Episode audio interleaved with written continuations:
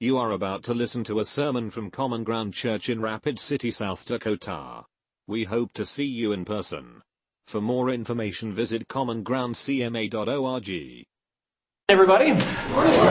Hey, they are awake. Hey, I just wanted to uh, let everybody know that, uh, especially for you younger uh, folks and younger at heart, that um, one of the things we value at Common Ground Church is we do value the multi-generational ministry. Like college students, we're glad, we're glad that you're here, but you're not uh, you're, you're not the focal point, right? Like get over yourself. So there are there's like you, we uh, we value you being in relationship with people older than you and you older people, it's not about you either. Get over yourself. Like you're here to be in relationship with younger people, and you younger younger people, like we really value you guys being in relationship with us old fogies because each of us learns from each other. Like faith. We, we learn faith from each other. It's one of the reasons I think Jesus actually pulled children up from time to time and said, unless you have faith like this, right? Like, unless you have faith like this guy, you're not getting in to the kingdom of heaven. And so I think that's a really powerful thing. And so I just wanted to highlight the fact that we really do enjoy having kids and uh, especially, you know, you college students, anybody younger than that, elementary school, high school students, high school students, we really uh, love having you guys in the service with us. You kids, um, this is uh, back at our little rack here underneath the giving box is our CGC Kid Life uh, packets. Uh, those packets you can use to actively listen. If you are a kid um, who's anywhere between the ages of uh, you know, 19 and 90, you also can use those packets to actively listen if you're finding yourself not able to. Um, and so this is an opportunity to be able to, you, you can use the packets, fill out what you had learned, and then once a quarter we're going to actually draw for, uh, uh, last week we gave away a $25 Target gift card to uh, Luke Schlafman who subsequently got a scooter because of it. And so think about how awesome that is. So, yeah, he's scooting around because he loves Jesus, and I just love that. Um, and so I, I just want you to, to encourage you if you want to at any point in time go back and get one of those packets. There's some pretty cool stuff, and we switch them each week. And if anybody is interested in helping out with that, that's another way you can help. Uh, before we get started here, uh, I would like to tell you a, I believe it might even be an urban legend. I'm going to see, um, let's see, uh, according to Snopes, it's false, so I don't even care. Um, okay, I'm going to tell it anyway. So the urban legend goes uh, that Ernest Hemingway was once challenged to write a four-word story. Have you ever heard this urban legend? Four-word story. He said, I bet you you can't write a story in four words. And so the legend goes that Ernest Hemingway then wrote these famous words. Baby shoes never worn. Think about how much he packed into four words, if that were true. Of course, apparently it's not, but Snopes ruins everything. So, um, anyways, but think about the amount of depth packed into those four words. If I were to ask you to give me a one, two, three, maybe even four, at the greatest extent, four word summary of the Bible, what would it be? Jonas. God is awesomely great. God is awesomely great. I love the word, I love your usage. That's a great adjective. Awesomely. Awesomely. Okay, good. Go ahead, Sally. Jesus died, rose again. Jesus died, rose again. Great. Excellent. Anybody else? These guys are creative. Look at that. Go ahead, Tyler. Jesus loves you, man. You don't have to use four words, but I'm glad you did. That was an excellent pause. What about the women? Why are you so... And women, that's six words. Doesn't count. Okay? Anybody else want to follow that one up? Go ahead. Everyone sinned, Jesus saved. Everyone sinned, Jesus saves. I like that. He got in the sin part. Ha ha ha ha. He did one up to you guys. Okay? Anybody else want to do better? Go ahead, Eileen. Jesus died for you. Jesus died for you, man. No, okay, sorry. I'm just going to end everything with man for the rest of the day today. So, go ahead, Steven. God. God what? Truly. God truly forgives us. Ooh, even better, he even took another depth, right? It's not just God died, but he forgives. Right? That's go ahead, Mary. Shepherd pursues lost sheep. Shepherd pursues lost sheep. You guys are all sticking to this four word thing. This is excellent. Jonas, you got another one? Is it going to say awesomely again? No. Okay, go ahead. Jesus, God, Holy Ghost. Jesus, God, Holy Ghost. Wow. He's got some theology going on there, right? Excellent. He's Trinitarian, alright. Yay. Discipleship works. I've been parenting good. Take notes. Uh, alright. Anything else? These are pretty good. I've once heard that God's uh, that the great storyline of Scripture could be uh, God's family bought back. That's a great one. I, I don't think it's any better than the rest of you guys. I didn't finish it with man either, so that's not really really good. Um, today we are going to say goodbye to our friend Nehemiah. Yeah, right. Aww. This is the final week in Nehemiah. Now, Nehemiah is um, a fantastic individual, an interesting individual. As Nick preached last week, he's not a perfect individual. But if there's one thing we get in the storyline of Scripture, it's that God invites us to join Him in telling the story of His greatness and His glory in front of all people. God invites us to be part of telling His story of His goodness and His glory to all people. Like that's a, a pretty powerful thing, and Nehemiah is a, a failing, faltering creature. He is, as we looked at last week, he comes unglued in Nehemiah chapter 13, which was pretty awesome. Pulls people's beards out and all kinds of stuff. And, and, and he's not perfect, but he is a man of faith. And that's the beautiful thing is faith is something that is in our realm imperfect, yet God utilizes that. And that's a big storyline of scripture. We've learned a ton through Nehemiah. I love this book. This has been a really challenging book to preach through. It's been a really fun book to preach through, um, and, but it's it's it's had all kinds of things like giant lists of names. I'm never going to pick to preach through giant lists of names if I have the choice. This is why we do books of the Bible because I have to. It forces me to have to learn why in the world does God put these giant lists of names in the Word. We've learned about that kind of stuff. We've learned about the full the, the story of who God is and how He's declaring Himself to His people through broken people like Nehemiah. See, that's one of my favorite things about the Bible is that it's totally real. Like, it's super real. You're gonna, if you read the pages of Scripture, like even from the first three pages of Scripture, what are you gonna figure out about humanity? You're gonna figure out that humanity is selfish and broken and nasty I mean, the very first event after the garden, right after Adam and Eve fall, which in itself is hugely selfish, like they, they look at the eternal God and they turn away and they take from His creation in order to fill themselves, right? There's this big thing. But then the very next story is Cain and Abel, and what happens? Cain's like, you're worshiping better than I am. You're dead, right? Like he's, this, humans are insanely selfish. And unfortunately, I have to wrestle with the fact that I'm a human. Right? And so are you.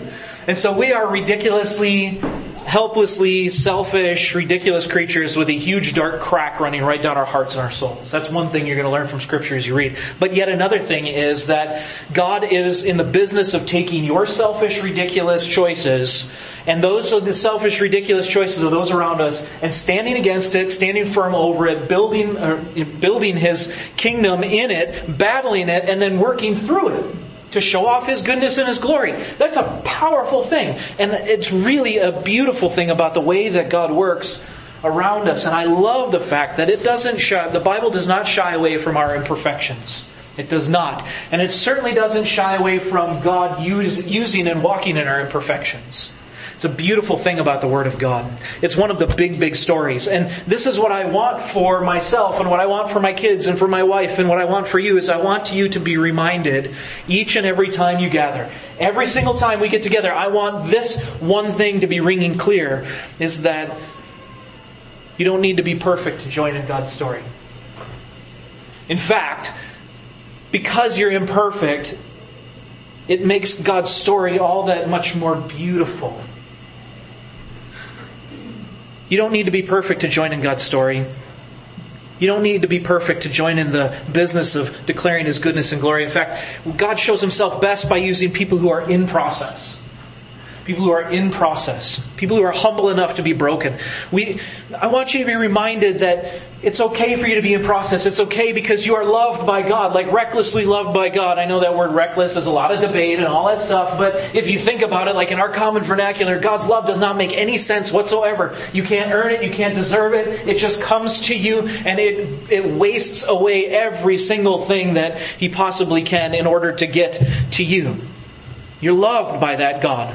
And that love changes you. And that only in Jesus are you finally free to be able to do what you were created to do, and that's to join with God in His story of declaring His glory among all nations. Now that's a beautiful thing, right? Like I don't know if you remember, like I just want to remind us every single week that this is the reason why we are here. It is not to come and feel necessarily better about ourselves, but simply to look at ourselves and realize how dark and broken we are, and then to look at God and see how big and glorious He is, and then to realize like God calls you broken, dark, cracked you to join in with Him. That's the gospel. That's the goodness of Jesus Christ. It's a big, big, big, big story. Hey, speaking of big story, we get to do this thing one last time. So um, you need to uh, you need to put your Bibles down, okay? Or uh, most of you aren't holding them, but yes, Colby, put your Bible down. And uh, so there were these um, there were these this group of people in the early 1900s that came out of a Pentecostal movement called the Shakers. You ever anybody ever heard of the Shakers before? Raise your hand if you heard of the Shakers. You know what the Shakers are, right? They're people that they were called the Shakers because what would they do when they entered into the house of God? You would do this. I don't know if you knew that or not, but this is where they got the name from. Okay? And what this was, it was a symbol, and then there's other things, right, that happened as the Shakers, but the, the symbolic thing was I'm shaking off my sin as I'm walking into God's people. Right? Okay, and that's a beautiful thing. And because we're going to loosen up our hands in order to do this, I would like you to know that part of God's big story is to shake off your sins. So you got to do this and warm your hands up a little bit, right? And so this is we just shake this off, right? Shake it off. No, just kidding. Sorry. All right, so the big story, and you will see in your little bulletin handout thingies, I don't even know if I have one, yes I do, there's these icons down the right side of your page. They will correlate with our hand motions, and what this is, is this is a teaching of God's great story of declaring His glory among the nations, and there are several parts to it, several points in which God declares Himself, and so He starts off with creation. Jazz hands. You need some jazz hands, people. This is how God created things. He made it sparkly, and He went, light. I'm just kidding. He didn't do that. But maybe he did. I don't know. So there's creation, okay? And as he creates, what he's doing is he's declaring his glory. He's, I'm a creative God who creates beautiful things. But then the next part in the story is the fall. This is in which humanity actually takes God's beautiful creation and throws it into disarray, but yet God even declares His glory in all of that as He declares that He's going to battle against that fall. So there's creation and there's fall. And then a little bit later, He takes Abraham and He calls him and He says, I'm going to make you like, I'm going to make your descendants like many nations and you're going to be a blessing to all nations. I'm going to make them more than the stars in the sky. That's what's going to happen. So I'm going to create a, there's going to be a fall, but I'm still going to be working because I'm going to call out this one people and this one people group is going to carry the story of my glory even though they're not great people. Right? And so then what he does is he sends the nation into captivity, into bondage. And what he does, why he does that is he does it as an incubation time in order to grow the nation, but also because God is a redeemer. So he sends his people into slavery in order to do what? In order to break the chains, in order to break the bonds, in order to break them out of captivity, declaring who he is, saying, I'm the God who does this. I'm the God who breaks your chains, and then calls you out, which is the Exodus. That's the next step. Right? So we got creation, fall, nations, captivity, and Exodus. Jamin's not here, but we're still with him today. So, and he causes the Exodus, like, leave your sin and come to the land which I call you. But then we find out that humanity does not follow God's glory, and so they like to sin, and in their rebellion they wander around the promised land for 40 years, and they have an entire generation die off. I just found out today that their journey from where they started to where they were going was supposed to take them 11 days to walk. 11 days. Took them 40 years. It's like God jabbing them, going, hey, good job, guys. okay, so they wander around. You do that with your whole hand, not your finger. Um, and then uh, what we do is then they get to the promised land after they wander around. They get to the promised land, and that is where God says, You will come in here, and if you obey my laws, you will declare my glory to the nations, and they will see your wisdom, and they will see how great your nation is because of me, and they will come to you, or they will come to me because of you. It's a beautiful thing, actually. But then what happens is they keep falling into sin and God has to bring saviors called the judges. And he brings the judges in. So the judges are like this. And the judges come in and they save Israel over and over and over again from the cycle of sin that Nick pointed out last week in that chart that we have actually recycled this week. But then the people of Israel said, well, we don't want judges. We're tired of being saved by you, God. We want a king like other nations. We want a king to rule over us. And so they asked for a king. God says, hey, this isn't going to work out for you very well. They said, we want one anyways. Okay? And so they get a king, and, uh, or moose king, according to Jonas. Yeah, moose king. Alright? So they ask for a king, they get a king, and they follow the kings headlong into sin, and God finally says, you're done, you're out. And they, he exiles them. And then he, but then he says, you won't stay in exile forever because I will call you back. And he calls them back. Okay, so we got creation, fall, nations, captivity, exodus, wandering, promised land, judges, kings, exile, return. And at the return, this is where we find Nehemiah. We've talked about this for the last 14 weeks. But repetition is a beautiful thing because it helps you remember it, and I hope you will always remember the Moose King. Um, okay, so that's Nehemiah. Nehemiah is in the in the return part after this great story, and he's calling his people back, and he's going to work through those people. Now, as Nick said last week, Nehemiah is not a good guy. He's he's not a good guy. He is one of the good guys. He's a faithful guy, but he is not a good guy. He has flaws. He's not perfect. He's incredibly imperfect, which I think is an amazing thing that he is no hero. In and of himself, he is no hero, and neither are any of us, right? I think we all know that. I think we all know that. Most of us want to be a hero, but then we find ourselves stepping into some situations and we don't handle them correctly. I know I don't. I know I don't.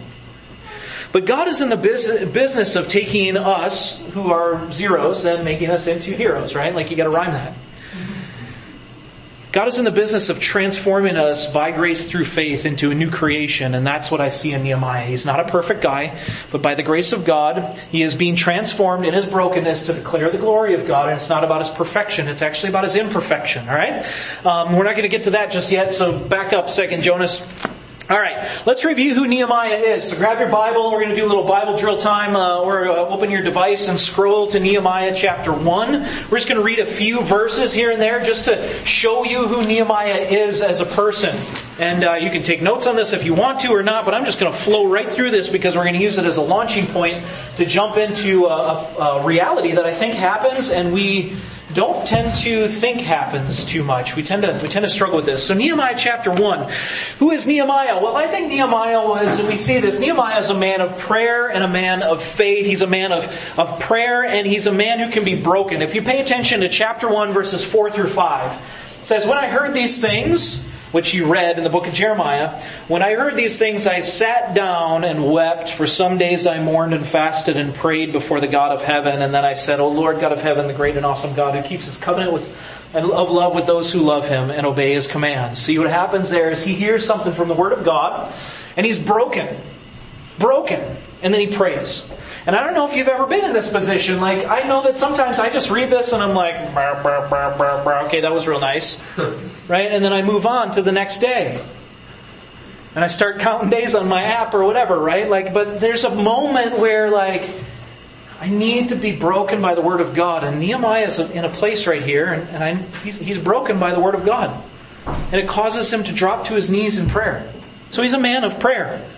But if you turn over the page to Nehemiah chapter 2, he's also a man of faith and action. So check out chapter 2 verses 17 through 18. It says this, Then I said to them, you see the trouble we are in. So now he's in Jerusalem. You see the trouble we are in. Jerusalem lies in ruins and its gates have been burned with fire. Come, let us build the wall of Jerusalem and we will no longer be in, in disgrace. I also told them about the gracious hand of my God upon me and what the king had said to me and they replied, let us start building. So they began this, this good work.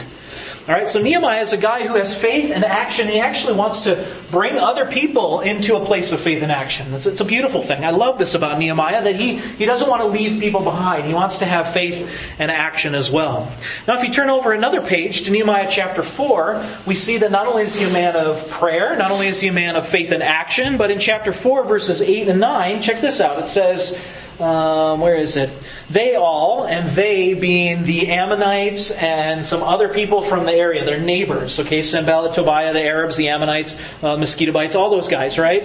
Um, verse 8 uh, says, They all plotted together to come and fight against Jerusalem and stir up trouble against it, but we prayed to our God and posted a guard day and night to meet this threat. Now notice if you will here, they didn't just pray and trust that God will nebulously take care of them. They prayed and acted and put a guard there. That's not lacking faith, just so you know. That's not going, I'm going to hedge my bets. That is going, God, I'm going to stand firm. I'm going to stand my ground and I just ask that you will be with me because I know that apart from you I can do nothing anyway. So if you're not here, I'm going down. Right? That is not hedging your bets. That is faith and action correctly married, just so you know. So he's a man of faith and action, but also a man of perseverance, right? Like somebody stands against him and he steps to them and he says, no, back down. Okay? I'm not going to back down. And then if you turn all the way to the end of the book in Nehemiah chapter 13, we see from a review last week that Nehemiah in verses 13, 7, and 8, I think it's 7 and 8, um, says, um, sometime later I asked his permission, came back to Jerusalem. So he came back. He says, Here I learned about the evil thing Eliashib had done in providing Tobiah a room in the courts of the house of God. I was greatly displeased and threw all Tobiah's household goods out of the room. I love this part, right? I love this part. I think that's such a diminishing of it. I was greatly displeased. Like, but he comes unglued and he grabs the guy's stuff and launches it out the front door into a pile. I don't know if you've ever come home and like, your stuff's out in a pile. If you ever have, you know something went wrong and somebody's in there that you don't want to talk to, right? It's not like this peaceable, like, hey, hey brother, let's sit down and chat. Can we pray with one another? No, you're probably going to get punched in the face, okay? So there's a, this is a tension moment. So we know that Nehemiah is also a man of passion and strength and sometimes lacks self-control. So he's not a perfect man. Now, why I show you all this is because Nehemiah's faith is pretty amazing. Would you agree? His faith is pretty amazing. I think I would like to have a faith like Nehemiah. I think I'd like to come unglued like Nehemiah a few times and then pray about it, right? Like I would love to. Lord, forgive me for what I'm about to do, right? So I, sometimes I think I'd like to have a faith like Nehemiah, but I got to let you know that Nehemiah's faith, he wasn't born like this. This wasn't inherently in him. If you talk to anybody who has a faith that you admire, you talk to anybody who has a faith that you admire, and you start unpacking their story, what are you going to find underneath? Hardship, suffering, trial, failure, anguish, difficulty, them really not having a very strong faith, probably for decades. You're going to find people who are not perfect, but God's been working on them to create heroes out of zeros, right? Like he's, he's creating these heroes. So although we can't say Nehemiah is a perfect guy, we can say he has an awesome faith.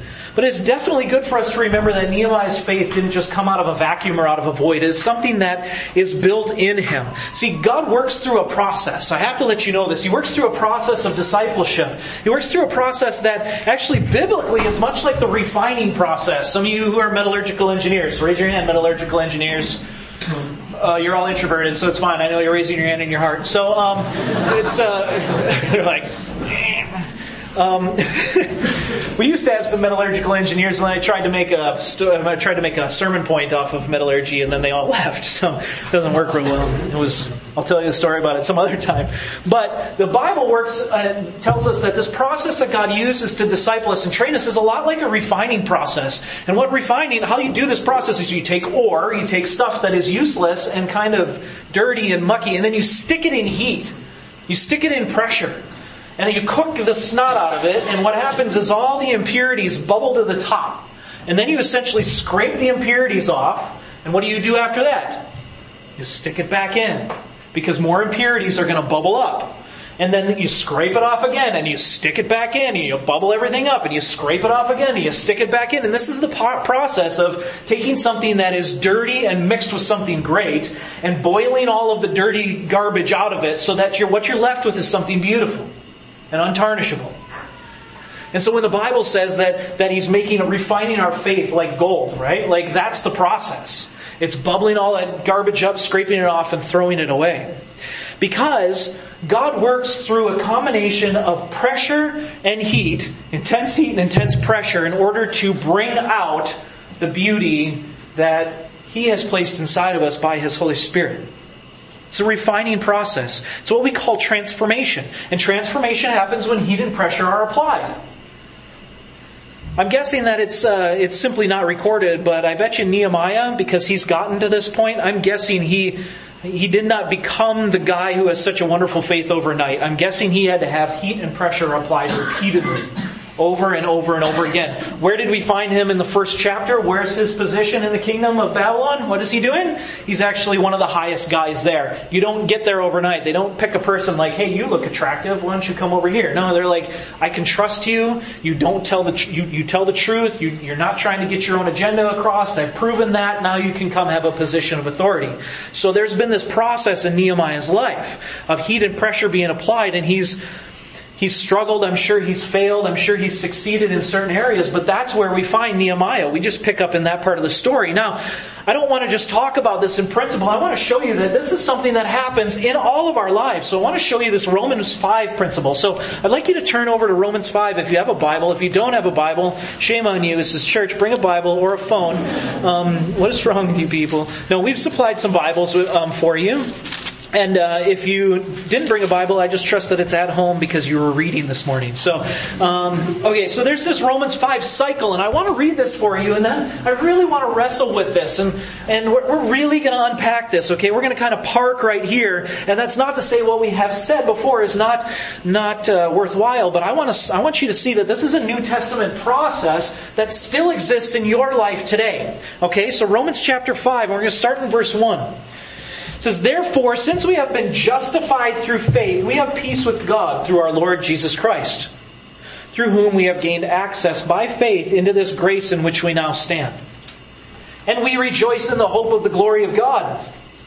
Not only so, but we also rejoice in our sufferings, because we know that suffering produces perseverance, perseverance produces character, and character hope. And hope does not disappoint us because God has poured out His love into our hearts by the Holy Spirit whom, whom He has given us. You see, at just the right time when we were still powerless, Christ died for the ungodly. Very rarely will anyone die for a righteous man, though for a good man someone might possibly dare to die. But God demonstrates His own love for us in this while we were yet sinners, Christ died for us. Since we've now been justified by His blood, how much more shall we be saved from God's wrath through Him? Now, there's a lot that's going on in here. I want you to keep your, I want you to keep that open, okay? What I want you to see is there's this beautiful cycle that happens. Now, Jonas, we can do it. The first thing is, there we are. We are, first thing is this process. We are justified by faith. And we enter by that faith into this, we stand in this beautiful grace. Now Paul picks up in Ephesians and says we're actually saved by grace through faith. And there's some theological things that you can, you can figure out there, which are, is really, really fun. It's the same author. But he says we are justified by faith. And justified, that word justified is um, one of the best ways to define it. Ray, what's your justification definition? Every time you say it. Just as if I had never sinned. Just as if I had never sinned. It's a great way to remember it. Every time I, every time I read the word justified, I have Ray's voice in my head, which is scary. Because it's very Canadian in my head, not so much when he says it. So, but yeah, it's just as if you've never sinned. And that's the idea is, right? Like, you have this huge debt because of the things that you've done against God. And being justified is like having that stamp saying, done, paid for, I got you, I got you covered right? Like actually, the word atonement is a covering by blood. It's literally I, got you covered. Like you go to a, you go somewhere. I just heard this. This was this is an example I'm stealing from somebody else that I heard this week. You go to a restaurant, you don't have your wallet on you, yet you've charged you know a hundred uh, dollars worth of food because you were Isaac, and then uh, uh, and then you're sitting with Isaac and you have a fifteen dollar bill that you have uh, have paid, and you're like, no, bro, I got you covered. Don't even worry about it, right? Like I got you covered. That's God pays your bill. He pays your bill that you owe Him justified by faith. Now, that's a beautiful thing. This is an amazing thing. When we sin against God, when we act out of the direction and desire of our hearts to find fulfillment and worth and value outside of Him, it incurs a penalty, a debt. A debt is owed. And the only thing that can pay for that debt is a life. Ours or someone else's. And Jesus died paying that debt that we incurred with our sin and the sin of the whole world. That debt's paid. This is what we commonly call the gospel of Jesus Christ. But as Nick said last week, but wait, there's still more. And this is actually what Paul says here, right? Like, not only, he starts in verse 3, not only so, but we also, and some of your, some of your translations say, but there's, but how much more will we be? Okay? And then there's this process, and the next step in the process, go ahead Jonas, bring it up, next step in the process is not only we justified, right? We start there, we're justified, but we are also brought into suffering. We're brought into suffering, which produces endurance. And then the next step, right? Like, so suffering, which produces endurance, then the next step is that endurance leads us into a place of becoming a people of character. So that endurance leads us to a place of becoming a people of character. And that character, we, there we go. We endure. As we endure, we become a people of character. And those of you know this. If somebody's never suffered in their life, are they a person of character? No, in fact, they tend to be rather selfish, self-focused, self-motivated. If they've never been in a place where they've suffered, this is one of the big gripes of you old folks against you young folks is they're like, you're so entitled. You guys have never had to go what we had to go through, right? And to some degree, they haven't because we've given them a, we've cheapened their lives by giving them everything they've ever wanted. Because if we don't suffer, you don't become a person of character. Like I remember going outside as a kid. I don't know if you guys do this as kids anymore, but I remember going outside as a kid, and I remember falling off of. Who here ever fell off the monkey bars? Raise your hand. You fell off the monkey bars. Where did you land? Everybody's like, uncomfortably. That's all I heard. It was like I landed uncomfortably. Yes, I landed on my face every time. I tried to do like I was a pretty large kid, fairly top heavy is what we would say, and uh, so doing a penny drop was more like doing a buck fifty drop, right? And so it's like boom, right on the ground, face and all. I mean, just I remember having gravel embedded into my skin, right? Because there was always pea gravel on the end of on the end of the monkey bars. These days they don't have gravel under monkey bars. What do they have? Rubber. Yeah, it's just a stupid like, oh, you're gonna bounce. Why don't you wear your helmet? No, give me some gravel. Slam those people on the ground, right? Like, big, I want people of character. But you become a person of character the more that you suffer. This is biblical. Like the more you endure under suffering, the more you become a person of character. But then doesn't stop there because the next step is that character produces hope. If you're reading it here. That character produces hope. Now that's the part that we don't really understand, but it's the character going, you know what? I've learned, I've seen, I've seen the goodness of God. I, in hindsight, after I've been suffering for a while, now see what this was actually for. You ever, you're in that place, right? You've been in that place where something happens and all the wheels come off and you're like, oh my goodness, what is going on? And then like five years down the road, three years down the road, 50 years down the road, maybe even 10 minutes down the road, you look back at it and go, I get it, God. That was funny. Not so much in the moment though, right? You become a people of hope as you look at what God has brought you through in hindsight. And then it doesn't stop there because then, not only are you a people of hope, but it says, and this is a beautiful thing, and hope does not disappoint us. Because most people are like, really? I suffered for a little bit of hope? No, hope is not disappointing. Hope does not disappoint us because, and then it says here, Hope does not disappoint us because God has poured out His love into our hearts by the Holy Spirit whom He has given us.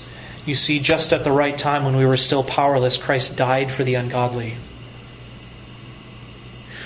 That's a powerful moment, right? Like there's one, to get through that endurance five years down the road and look back and go, that was funny, God. But to realize that it was not, that was funny, God, as much as, God, that was the time when you loved me that was the time when I could feel the presence of your love because I had nothing else to stand on but you.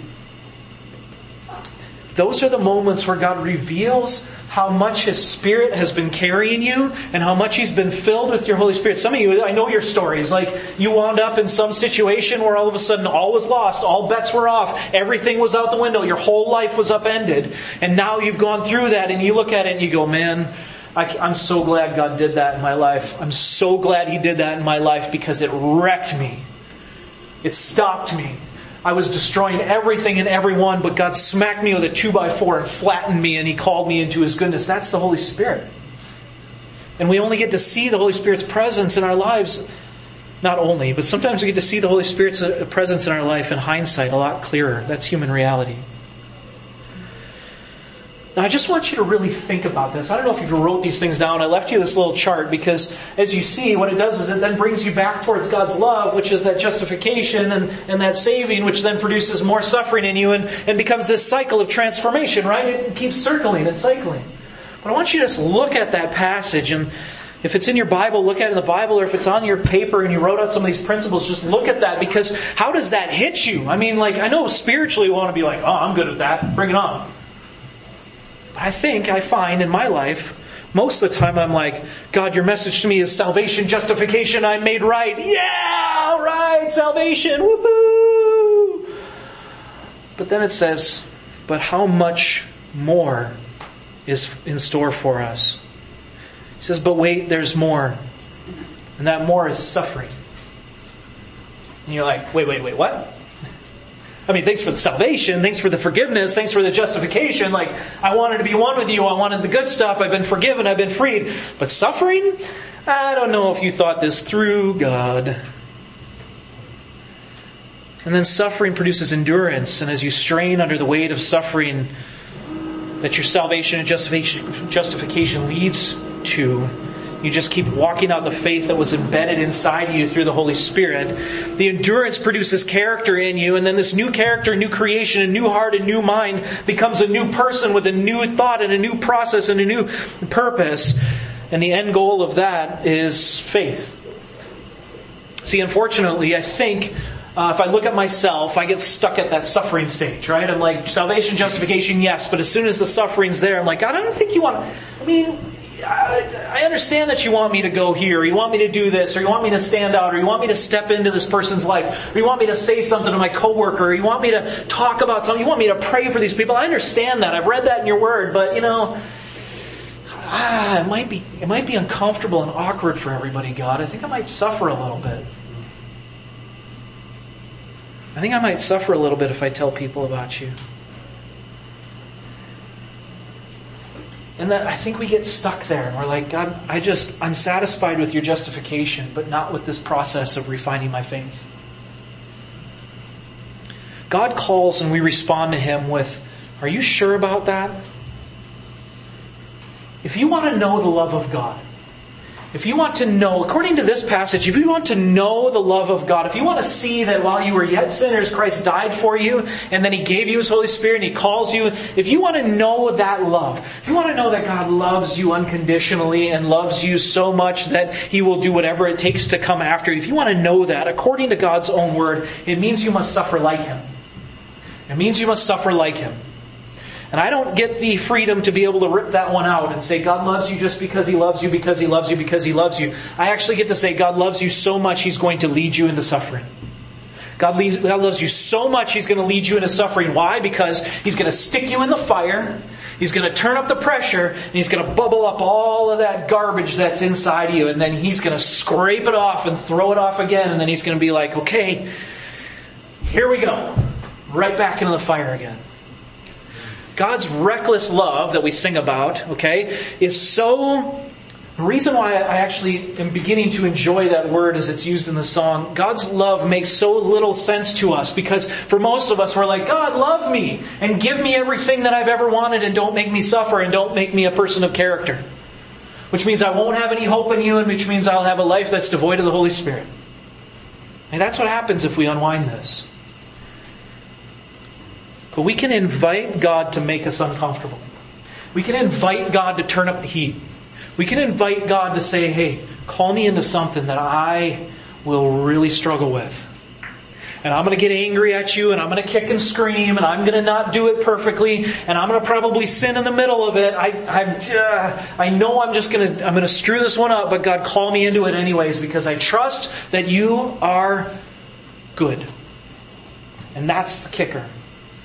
The reason we don't trust God when He calls us into suffering is because we don't believe that He's good. And that even when we suffer, He does incredible things. This is what I love about this passage and what I love about Nehemiah as we wrap up Nehemiah and we put him away. I see a guy who we stepped into his life late on, and I see a guy who's probably had this process going on for decades.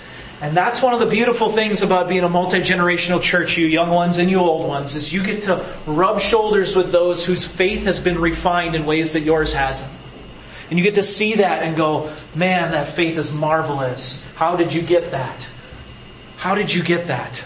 And some people don't even know. And they'll go, well, I don't know, but let me tell you about my story. And I guarantee you, you will hear a story of suffering and getting kicked in the teeth over and over and over again.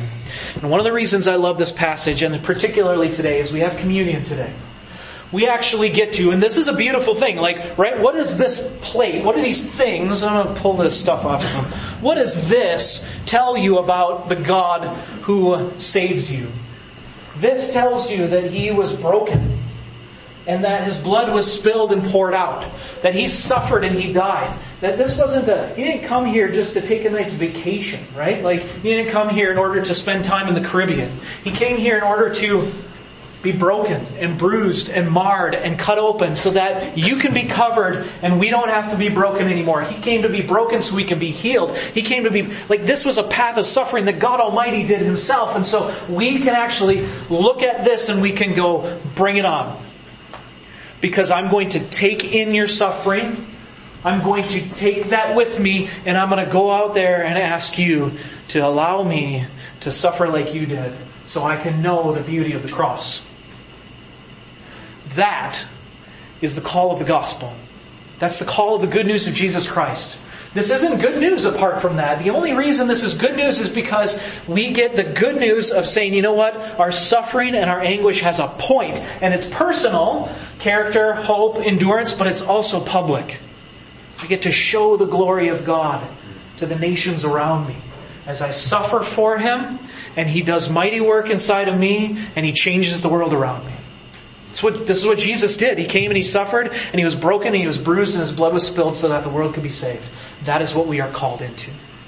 And so today, I'm just going to ask you to do business with Jesus. We practice open communion here at Common Ground Church. That means you don't have to be a member. We don't know where you stand spiritually. I just ask that you do business with Jesus. If you're going to come and take of the bread and you're going to take of the body, do business with Jesus before you come. This isn't a, something we do as just a simple tradition. This is a place to lay down our sin and take on Jesus' suffering and go and live for Him. In fact, I even left the, uh, the stale crackers, oh, they're called matzah, never mind. I even left those things whole. I want you to break them. Because I want you to feel like that's what you're inviting. God, break my heart and break my soul and break my faith and then make it whole again. Jesus, we come before you. And, uh, Lord, um, every day this is a struggle for me. Every day this is a struggle for me. I wake up and sometimes I'm like, Lord, don't let me suffer. Right? Like just make me, have, help me to have a good day. I don't know how many times I've prayed that to you, Lord. Help me have a good day. And I know your idea of a good day and my idea of a good day are totally different things. And so I lay that down at your feet. And I, I repent of that and I say, do your will. Do your will. Bring it. Lord, for my friends that are here, for those whom you have loved and you have called and you have died for, I pray bring it. And for those who are going to come and do business with you and lay their lives down at your feet and take in your suffering, I say bring it. And Lord, as you as you bring people into tough places, and there are people here right now going through those tough places, I pray that you will help us to pray for one another. Help us to remind one another that you are doing something mighty. And at the end of all of this is the Holy Spirit as He, you draw us into your presence and show us more and more of Jesus. So Lord, I just pray that you would do some incredible things. And when I say incredible things, I don't mean all positive and unicorns. I mean bring it. Make us a people of character who become a people of hope. Help us to suffer through the awkward and the difficult. Help us to suffer well. And I pray that you would lead us by your Holy Spirit, fill us with your Spirit, and draw us into something that we have never anticipated before. Lord, we love you and we give you our lives in Jesus' name. Amen.